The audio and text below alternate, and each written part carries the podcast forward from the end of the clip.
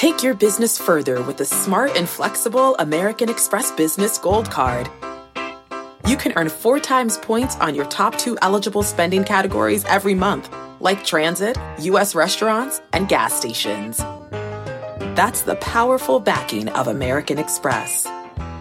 Four times points on up to $150,000 in purchases per year. Terms apply. Learn more at americanexpress.com slash business gold card. What does it mean to be rich? Maybe it's less about reaching a magic number and more about discovering the magic in life. At Edward Jones, our dedicated financial advisors are the people you can count on for financial strategies that help support a life you love. Because the key to being rich is knowing what counts. Learn more about our comprehensive approach to planning at edwardjones.com slash find your rich. Edward Jones, member SIPC. Quick note before we start the show. I just want to offer my hearty congratulations to our former guest, Mayim Bialik, who was recently named one of the new hosts of the TV game show Jeopardy. You can find her episode, along with a separate episode featuring Jeopardy champion Ken Jennings, in our archive. Now, on with the show. Financial advisors charge their clients more than $1 trillion in fees each year. That's trillion with a T. But my guest today, Harold Pollack, says everything you need to know to manage your own money fits on an index card. Can it really be the case that a trillion dollar industry is adding essentially no value? Welcome to People I Mostly Admire with Steve Levitt. Harold Pollack is the last person you would expect to be leading the charge against the wealth management industry. A soft spoken public policy professor, his research is about healthcare and crime, not finance. He's just a regular guy who, through a series of unlikely events, has become the spokesman for taking back control of your own portfolio. Deciding not to hire a money manager or to fire the one you already have might turn out to be the single most important financial decision you ever make. Let's see whether Harold can convince you that it's a good idea.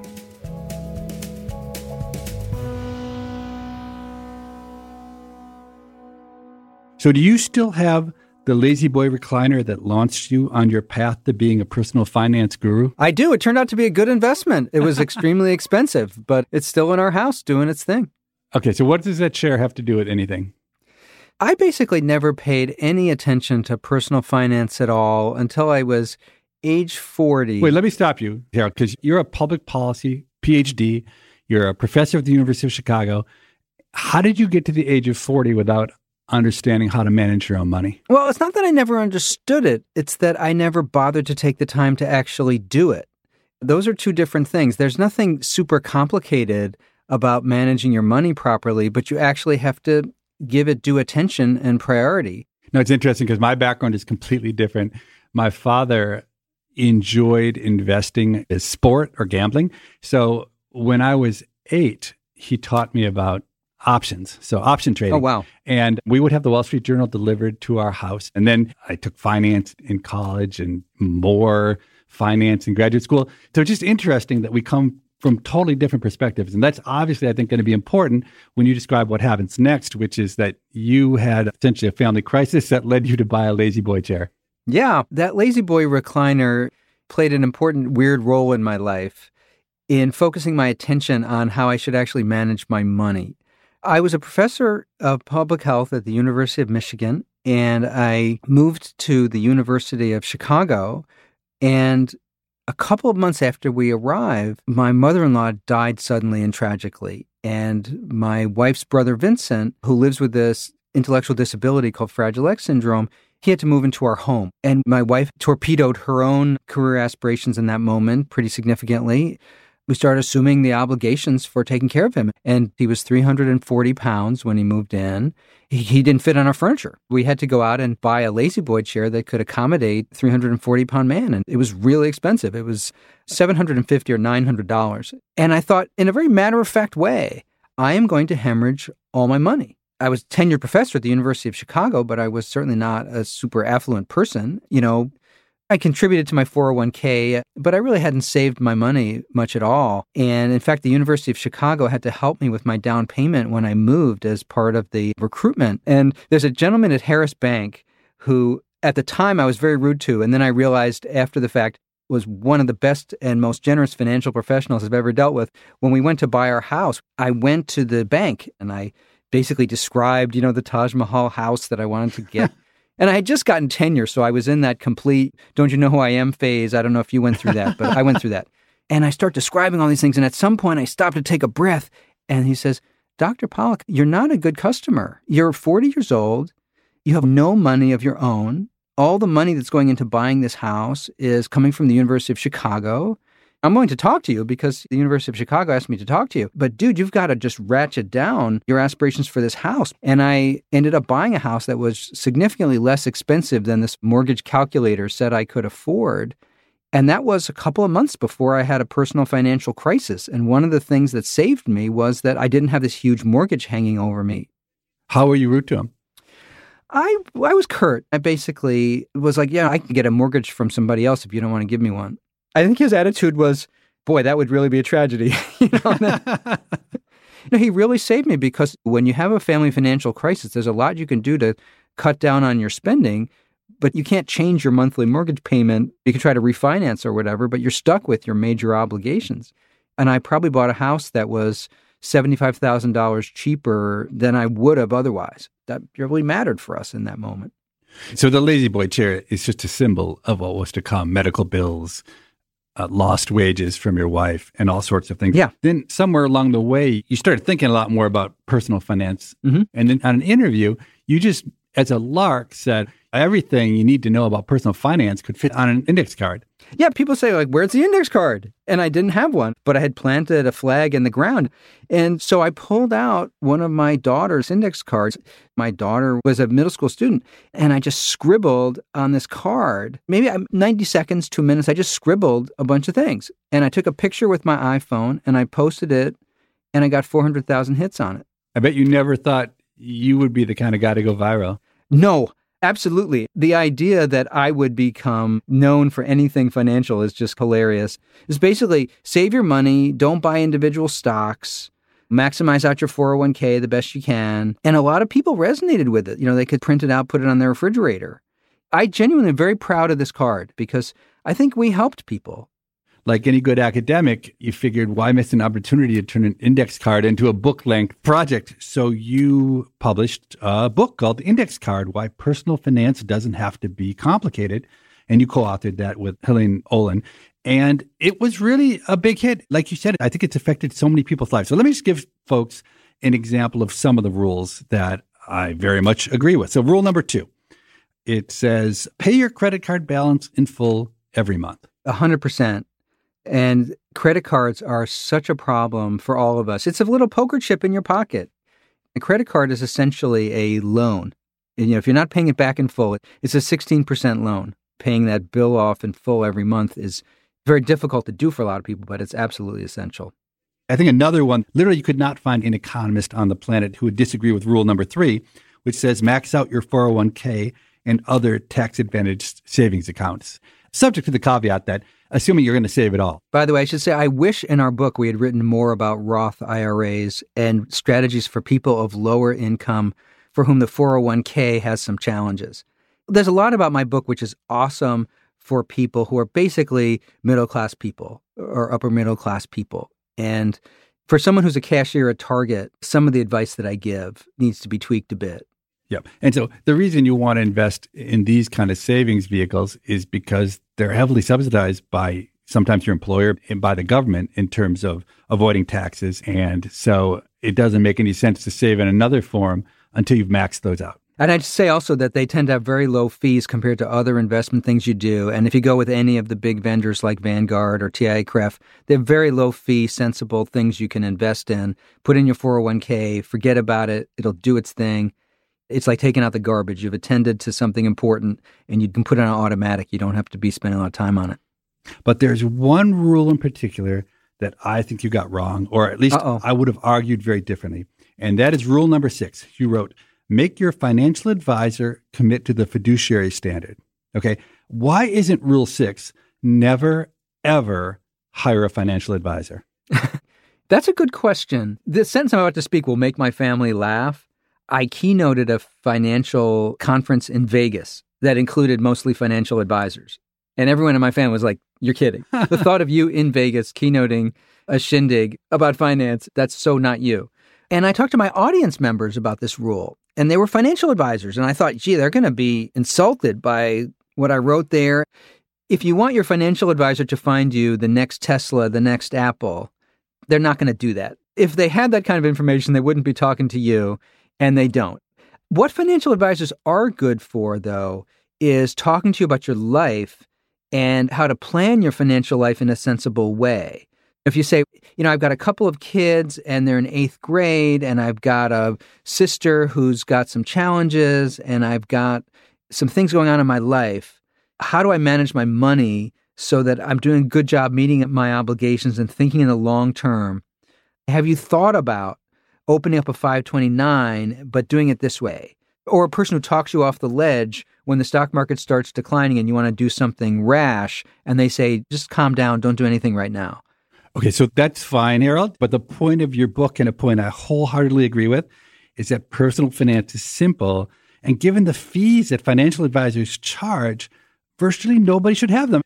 Your book says, look, if the stock market crashes, don't liquidate your portfolio. Literally, for the price of your book, $12, and maybe a little bit of discipline, let me tell you a story. So, the year after your book came out, I started teaching a new undergraduate course with another professor who you know, John List, called Economics for Everyone. And it was just trying to teach the ideas of economics. And partly inspired by your book, I gave one lecture on personal finance.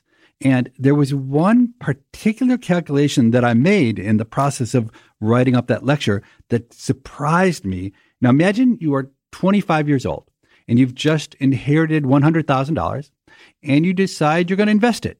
And you're going to invest it for 40 years so you can spend it when you are 65 years old. And you consider two possible options.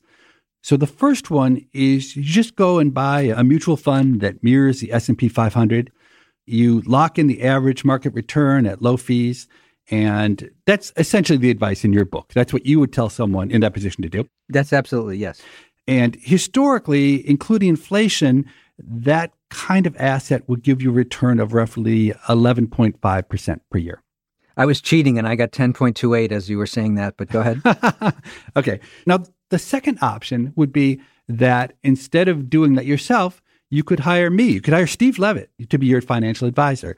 And I would charge a fee of 1.5% of the portfolio value each year. And I think that's a pretty standard kind of fee for someone who has an account with $100,000 in it. So the first year, I'd charge you $1,500 in fees because $1,500 is 1.5% of 100000 Now, of course, there's no reason for me, Steve Levitt, to think I can beat the market. So I just buy the exact same mutual fund that you would have bought yourself that mirrors S&P 500.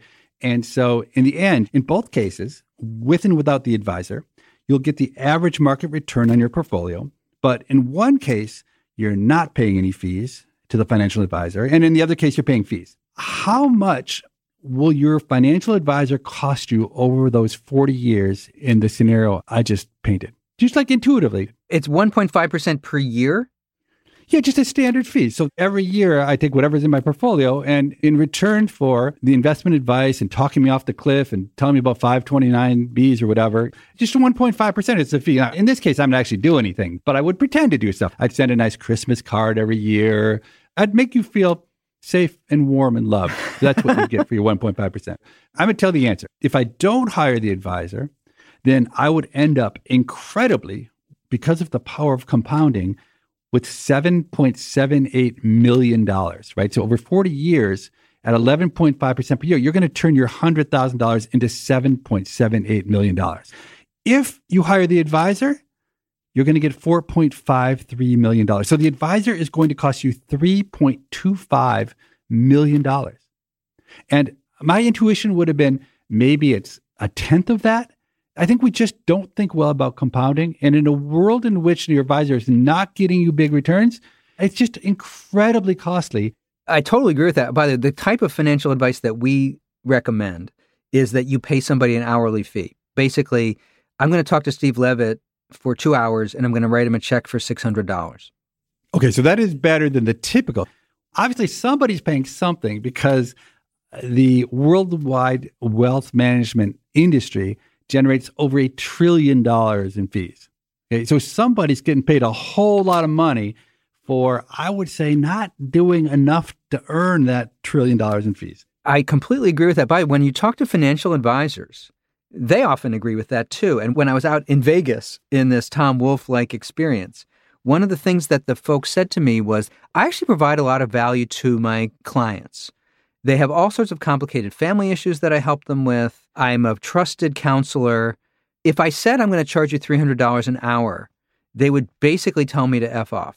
If I say I'm going to charge you 1% of your portfolio, they're willing to do that. The fact that it's way more than $300 an hour somehow doesn't compute with a lot of people. Your point is completely valid, but I would just say paying $600 to spend two hours with a smart person who could really go through your finances with you, that could be a really great investment. Not having that person manage your index fund, which doesn't need to be managed by anybody. What's interesting is how persistent that business model is and how that inefficiency survives. It's not like you and I think that this is inefficiency. I think any economist would agree with me that it's crazy that the market is structured like this and people pay such enormous fees. Yeah, it is. And some of it, I think, is regulatory failure. The system is set up to allow the industry to have tremendous mismatches of incentives to treat their customers in a way that really departs from the fundamental integrity we would like to see businesses operate in. And I do think that some of the efforts under the Obama administration to strengthen fiduciary protections and so on are just really important because people don't want to think about their money. It's scary. They don't want to make a huge mistake. That makes people very vulnerable to unethical business practices. Yeah, I agree. I do want to stop and say one thing because I could imagine people being really confused because you and I keep on saying, look, this is simple. Really, finance isn't that hard. Let's not even focus on anything other than investing in the stock market. Let's just focus on that because that's what I'm really talking about. And in modern life, almost every activity requires real expertise to be able to do it. For instance, to fix a car engine, you really need to know a lot about cars. And the same with open heart surgery or writing computer code. But with investing in the stock market, ironically, that's just not true. And it's a market. And the miracle of the market is that prices, in this case, the stock price, they incorporate all the relevant information automatically. So consequently, I don't need to do a sophisticated analysis. If I'm thinking of buying Amazon stock, I don't need to know what the present discounted value of future Amazon earnings are going to be because there's a bunch of wonkheads who are out there with a lot of money in the line who've already done that. And so these sophisticated traders end up setting an equilibrium price that is basically appropriate. And in fact, if I knew what present discounted value was as a term, am I really going to be as good at understanding Amazon as somebody at Goldman Sachs who's the full time Amazon analyst who's investing serious capital and is moving that stock price around? Right.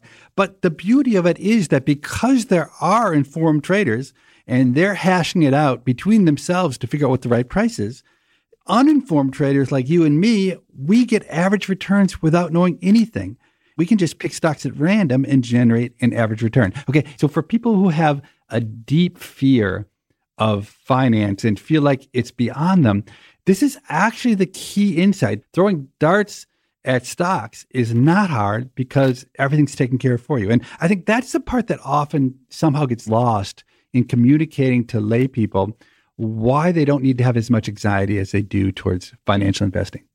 Yeah, uh, no, I think that is right. Now, you're always going to know someone. You're going to have some cousin who bought Apple in 1990. And the best piece of investment equipment that you could possibly have would be a time machine. And if you had one of those, you could definitely get some awesome returns.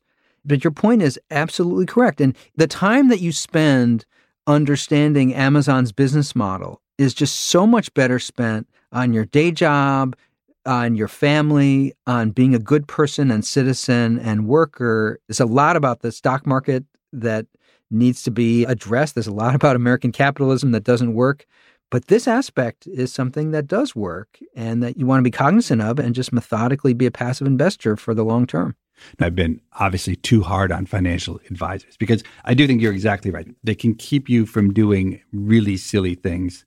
I do think that people would be better off buying your book than paying huge fees. You know what they could do is they could buy a thousand copies of my book as the equivalent of the fee.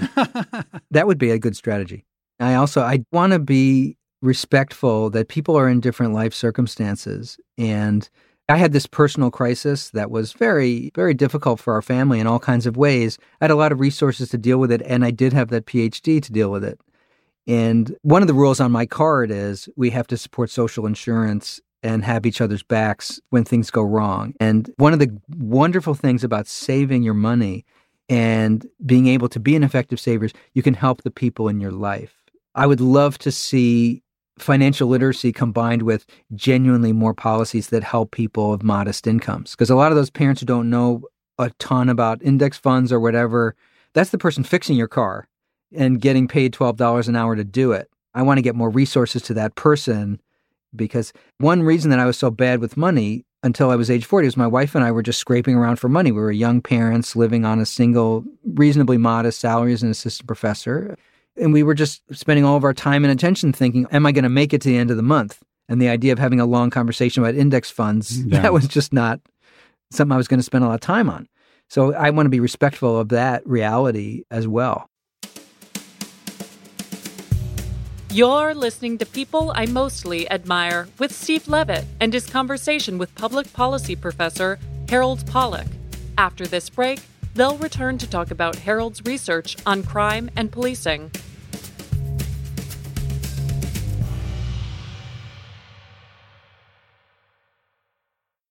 Old Dominion Freight Line was built on keeping promises. With an industry leading on time delivery record and low claims rate, we keep promises better than any other LTL freight carrier because we treat every shipment like it's our most important one. Which means we do the little things right so that we can keep our promises and you can keep yours too. That's what drives us. To learn how OD can help your business keep its promises, visit odfl.com. Old Dominion, helping the world keep promises. People I Mostly Admire is sponsored by Rosetta Stone. Traveling is so much more meaningful when you understand the language of the place you're visiting. Rosetta Stone, one of the most trusted language learning programs, has helped millions learn new languages and can help you too.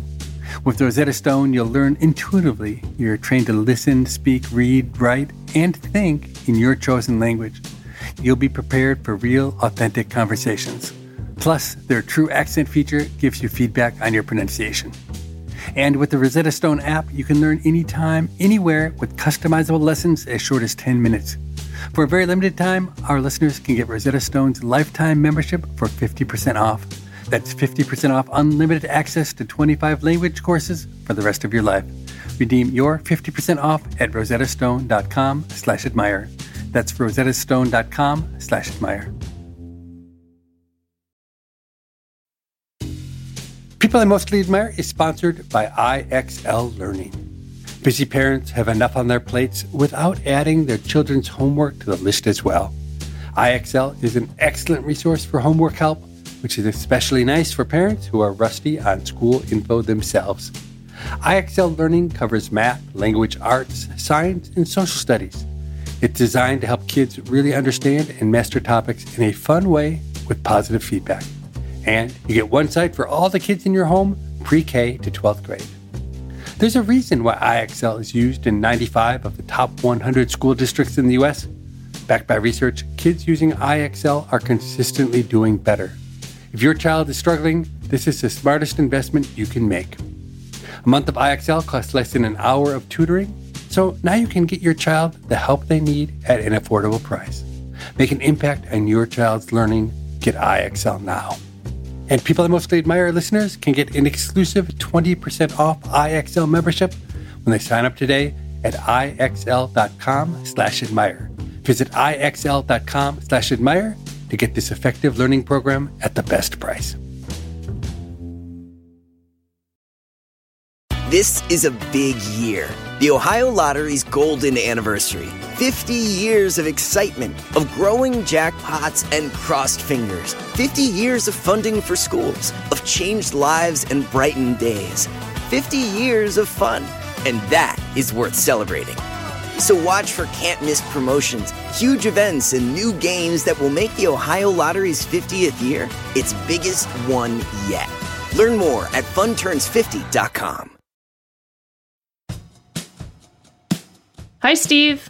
Hey, Morgan. How are you doing today? I'm good. How are you? I'm great. So, a couple months ago in our episode with economist Dambisa Moyo, Steve, you told a story about sitting on a corporate board with a fellow economist, and at one point he made a comment right as you were about to speak. And it dawned on you that because you were both economists, you were kind of redundant on this board because you both approached problems in the same way. Yeah, it wasn't just one time, it was literally every time. We always thought exactly the same way. well, you asked our audience a question, and I have a clip of it.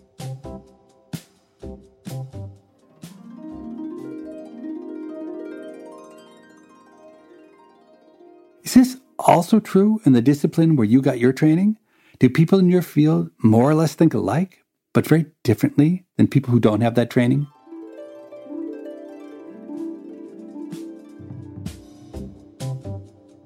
So, I thought we should report back on what we heard because a bunch of listeners wrote in about how people in their field and people in their profession think.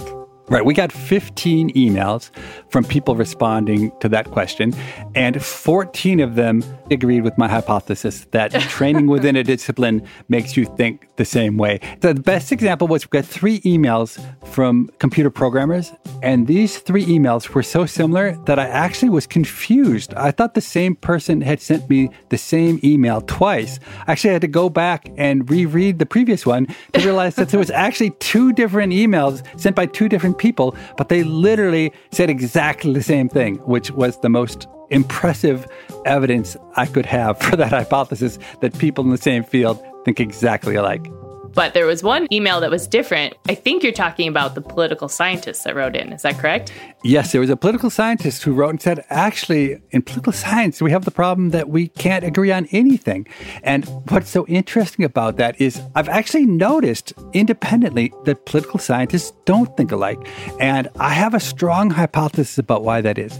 Almost every profession is organized around a methodology, right? So economists have a way of tackling problems and engineers have a way of tackling problems. Mm-hmm. But political science is actually organized around a topic, not a method. So political scientists think about politics. Some of them use data to think about it. Some of them are philosophers. The people who call themselves political scientists actually have nothing in common when it comes to training. And so it's not at all surprising that they would not share a similar worldview the way, say, economists do.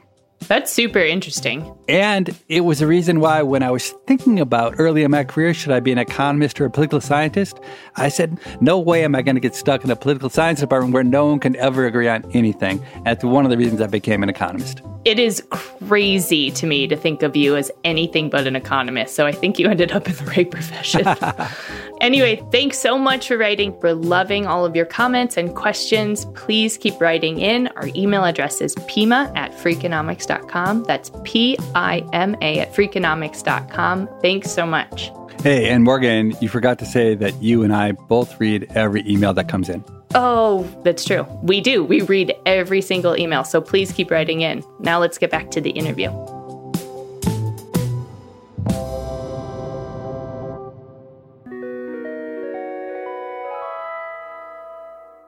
All right. As you made clear, being a personal finance guru is, of course, really more of a hobby for you, not your actual job, which is being a professor of public policy. And a number of years back, you co founded with Jens Ludwig something called the University of Chicago Crime Lab. Yes. Can you tell people a little bit about the Crime Lab, what it is and what it does? Now, I should say Jens Ludwig and Roseanna Ander are the true energy behind that, but I did co found it. The idea there is to rigorously study crime and to do randomized trials that try to examine interventions to see what's effective in the real world environment in Chicago and other places. And one of the things that I really admire about this work is it gives people a sense of realistic evidence based optimism that there are feasible things we can do that will actually work and will make a difference. So, one of the things that we studied was an intervention called Becoming a Man that Youth Guidance did, which is a group based cognitive behavioral therapy influenced intervention for high school boys in Chicago. And Sarah Heller was the first author on a publication that we did at the Quarterly Journal of Economics, where we showed 40% decline in arrests among the kids who actually participated in the intervention. Yeah, I have to say, I was in on some of the initial discussions when the crime lab was being founded, and I was a huge skeptic. I thought it would just be too hard the coordination on the ground with these service providers and the amount of negotiation it would take with the Chicago police or with the Cook County Sheriff's Office. And I said, no thanks. I want no piece of it. And I am so glad that I was absolutely wrong. And it's turned out to be an amazing visionary organization, which has been showing people what can really be done. And another randomized trial that I was also involved in that was with some of the same people showed that tutoring, math tutoring, is quite effective in raising kids' test scores. In the real world environment of Chicago, to show that realistic interventions that are not super expensive, that are not super complicated, that don't require bringing kids into the psychiatry department of an Ivy League university for some sort of special intervention, those things can work. And a lot of the work that I'm doing now, we're doing randomized trials for folks leaving jails and prisons who have opioid use disorders, trying to connect them with evidence based treatments and someone who can help them navigate the predictable obstacles to getting into treatment and staying there. I'm uh, equally proud of our studies that showed null findings or that showed findings that were less terrific than we had hoped. David Meltzer is another professor at the University of Chicago. David Meltzer and I are principal investigators on a study of something called the Supportive Release Center, which is for people that left Cook County Jail who might be vulnerable to homelessness, things like that. And we showed this program definitely had some benefits. We also showed that there were some areas where the benefits weren't as large as we had hoped. It's just as important to stop spending resources poorly as it is to figure out how to spend resources well. The flip side of the same coin. But I would say also some of the lessons that you learn are very granular there's a benefit to some of the older borderline homeless dudes if you say, when you're leaving the jail tonight, here's a place you can go and spend the night so you don't have to be as worried about being homeless tonight. And there's much less of a benefit among the younger guys. They look at those older borderline homeless guys and they're like, I am not that. Mm-hmm. That is a very stigmatizing frame for them. If you say, you know, there's this place you can go, you can take a shower, you can use the phone, you can call your girlfriend. Some people stay the night if they want to do that. And that's a much more attractive approach. The most effective intervention in the world is one that people actually want to do.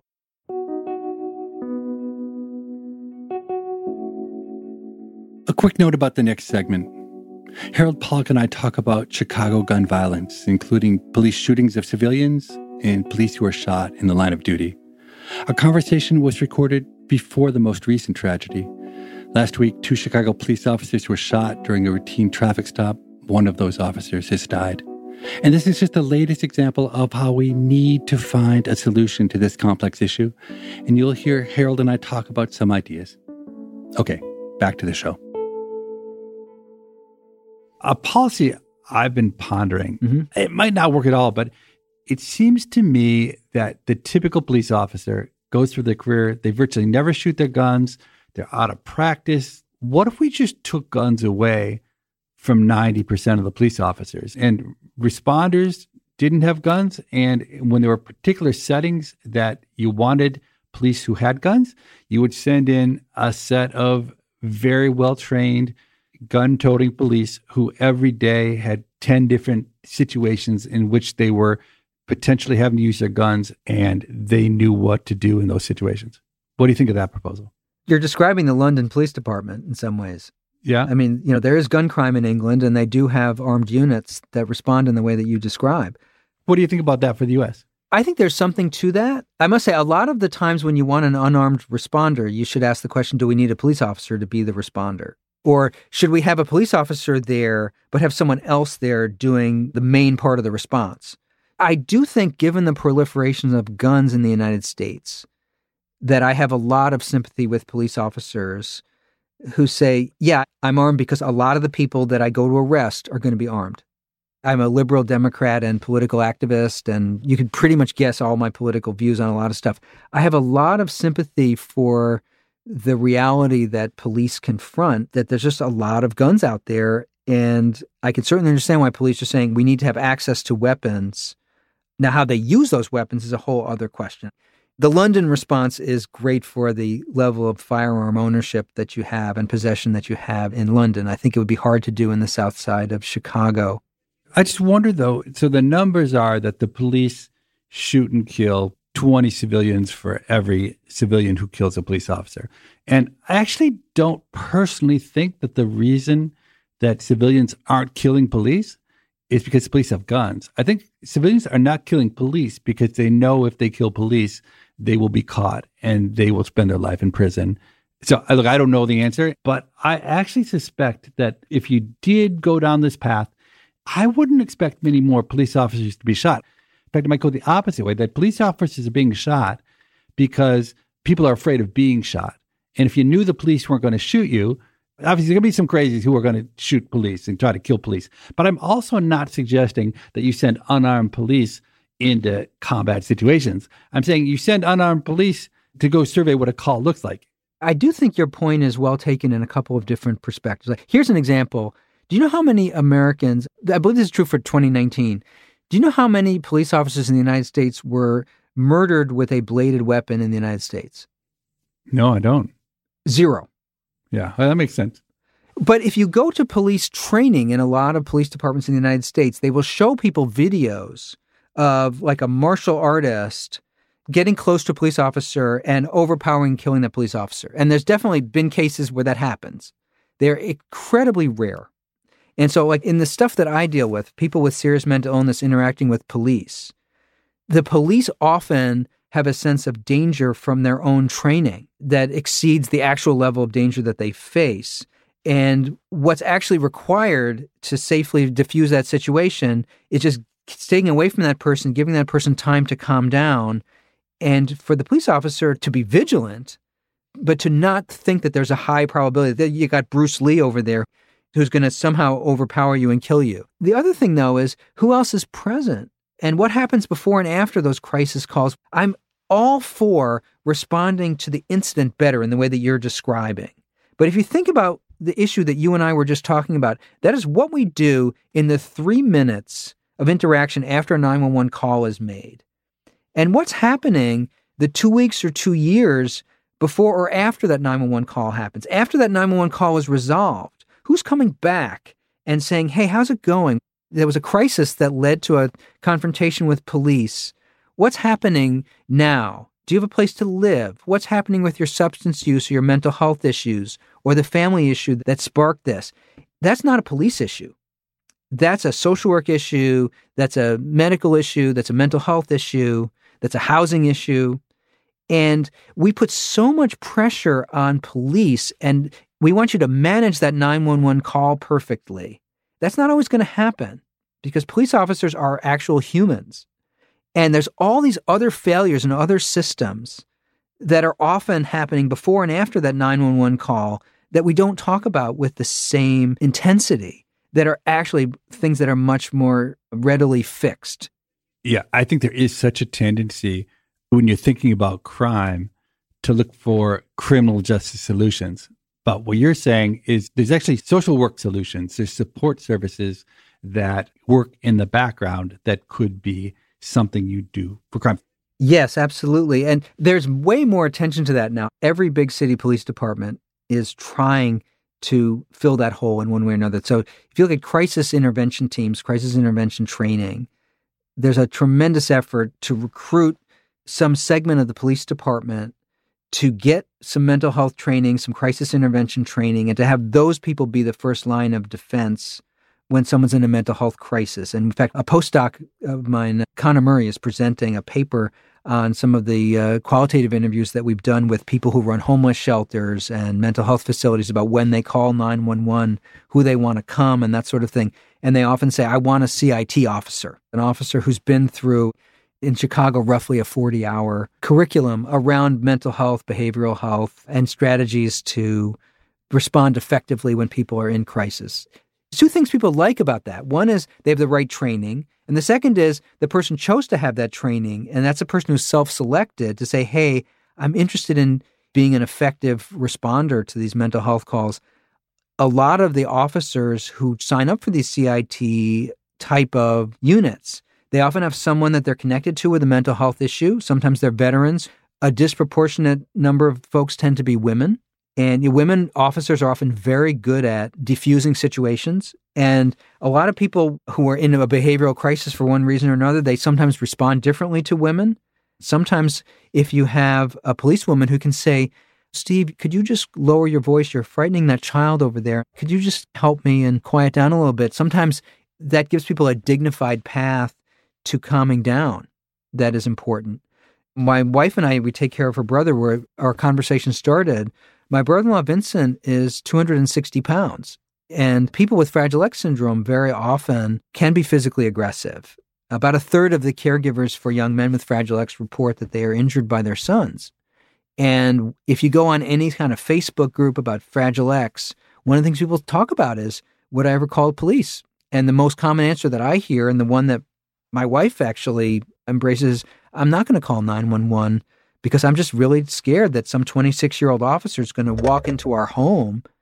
And what do they know about this? And they're going to be dealing with this 260 pound man who has a developmental disability that they've never heard of and who's really agitated and I'm afraid of what will happen.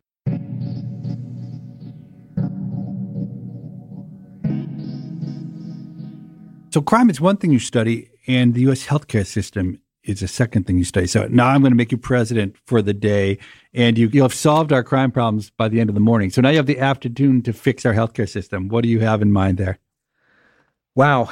I think we have several problems. The first thing I would do is I would really focus a ton on Medicaid. It's the part of our public insurance system that helps poor people and people with disabilities. It's a colossus, a more than $500 billion program. It's a very valuable program. It's also a program that has some real challenges. One is that it pays too little. So, like the University of Chicago Hospital and our peers were pretty unenthusiastic about taking care of Medicaid patients because Medicaid pays providers much less than private insurance companies or Medicare does. I think Medicaid is our basic weapon to deal with public health problems. And we just went through COVID, where we have a $4 trillion health system that didn't have enough $1 masks, where we have these local public health departments that are so underfunded that they have old fax machines and they offer phone service on their helpline that would embarrass your local pizza joint. They're just systematically underfunded. I think probably we need to pay the medical system less for a lot of the services that we provide in the richest part of our health system, and we need to pay more in the poorest parts of our health system. What are some examples of the richest and the poorest? Biogen, for example, has a recent Alzheimer's drug that was just approved by the FDA within the past week or so. Average annual tab is to predicted to be $56,000 per patient. Three of the FDA's scientific advisors quit over the approval. It has really not been reliably shown to benefit patients. And the cost effective price for that medication was judged by an independent group called ICER. A more reasonable price wouldn't be 56,000, it'd be more like 8,300. And we spend so much more than any other country per capita on healthcare, and we just don't get the kinds of outcomes that we need to. And we don't focus the resources on the public health problems and on the poverty problems that lead so many Americans to have very serious health problems. And in some ways, it gets to that point on the index card. We have to support social insurance to support every American and to have each other's backs to protect ourselves against these things that would just crush any one of us if we had to face alone. It's been very challenging. It's really very difficult. I would not in any way minimize, particularly my wife, what she has sacrificed to care for her brother. But these programs really stepped up for us. Many other Americans face equally profound problems and don't get that kind of support. And I'm hopeful that COVID will be a mirror on some of those dramatic failures of our social insurance system. Do you think there's a financial day of reckoning coming on healthcare? Can't grow disproportionately forever. Healthcare has gone from 7% of GDP in 1970 to almost 20% of GDP today. Do you think it's going to be a smooth landing or a crash landing?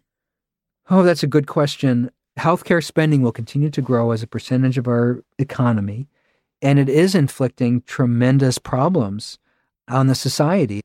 One of the things that it's doing is it's crowding out all sorts of other money that we need for other public goals. Know, as a public health person, now I mentioned this new Alzheimer's drug that was approved for $56,000 a year. According to the New York Times, there's a prediction that by 2025, this company, their revenue from this drug is going to be $7.5 billion a year. The CDC, its total budget for emergency preparedness and response is $842 million. So, this one unproven drug, we're going to spend about nine times as much on that drug as we spend on emergency preparedness for the next COVID. Our healthcare system is filled with things like that. I don't think there's a magic solution to it, but in one way or another, government is going to eventually be much more aggressive in setting prices of medical procedures, products, drugs, services. And it's going to be a challenge because the entire supply side of the medical economy is going to oppose that. A monopsonist is when a consumer has a tremendous amount of power over the suppliers. If there's one dominant buyer, that buyer has a lot of leverage over the suppliers. And the real political conflict in healthcare in the long run is how much monopsony power are we really willing to give the public sector to squeeze hospitals, doctors, drug makers, durable medical equipment suppliers on prices? The government has such market power through Medicare, Medicaid, the VA, public employee benefits. If the government could set prices, it would have such leverage over hospitals and pharmaceutical companies that it could really reduce healthcare expenditures, but it could do so in a way that could have some very problematic impacts on a lot of these actors. So, like one of the things the pharmaceutical companies say is, hey, you want us to come up with the next great cancer drug. If you squeeze us on price when we come up with one, that reduces our incentives to develop the next one. And hospitals say, you want us to provide excellent care. Our profit margin, that matters for that. And there's a legitimate question how do we incentivize innovation for, say, the next breakthrough cancer drug or the next COVID vaccine? Suppose that Pfizer makes $50 billion in COVID. A lot of people are going to be really uncomfortable with that. My own attitude about that is that's awesome. They actually delivered. now, if somebody makes $50 billion on an Alzheimer's drug that doesn't really work, that's a problem. And we have to figure out how to strike that balance in a more effective way.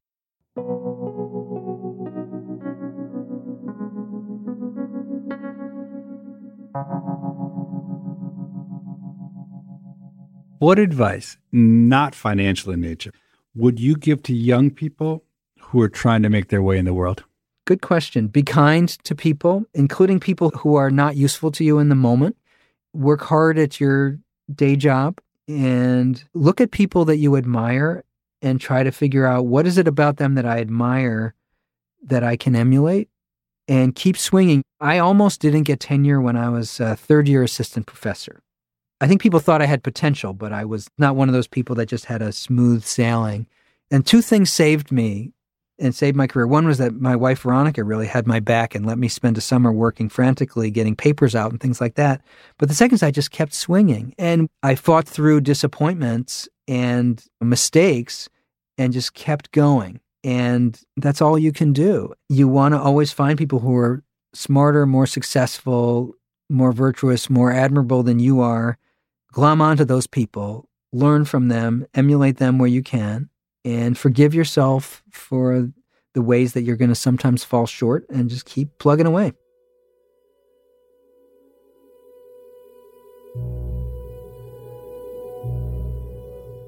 I really like the advice that Harold gave at the end, and usually I would tell some story from my own life that fits with it. But today, I'm still obsessing about how crazy it is that people pay so much to let other people manage their money when the nature of markets means that it takes zero skill to get an average return and incredible skill to get an above average return. Which means if you don't have an absolutely incredible financial advisor, you are not going to consistently beat the market. It's none of my business what you do with your money, but you shouldn't be paying high fees. It really is as simple as Harold argues in his book, The Index Card and just about any economist you ask will agree. You can hear more from Harold in the Freakonomics Radio episode number 298, entitled Everything You Always Wanted to Know About Money, but Were Afraid to Ask. As always, we love to hear from you. The email address is pima at freakonomics.com. That's P I M A at freakonomics.com. And in particular, I suspect there are a lot of listeners from the financial services industry who won't be happy about this episode. So write me and explain why your fees are reasonable.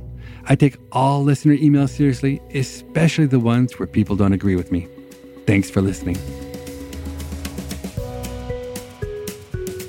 People I Mostly Admire is part of the Freakonomics Radio Network, which also includes Freakonomics Radio, No Stupid Questions, and Freakonomics MD. This show is produced by Freakonomics Radio and Stitcher. Morgan Levy is our producer, and Jasmine Klinger is our engineer. Our staff also includes Allison Craiglow, Greg Rippin, Joel Meyer, Trisha Bobeda, Emma Tyrrell, Lyric Bowditch, and Jacob Clemente. All of the music you heard on this show was composed by Luis Guerra. To listen ad free, subscribe to Stitcher Premium. Thanks for listening.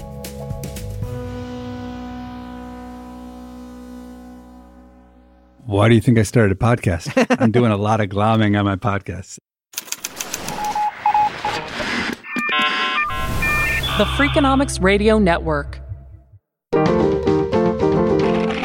Stitcher.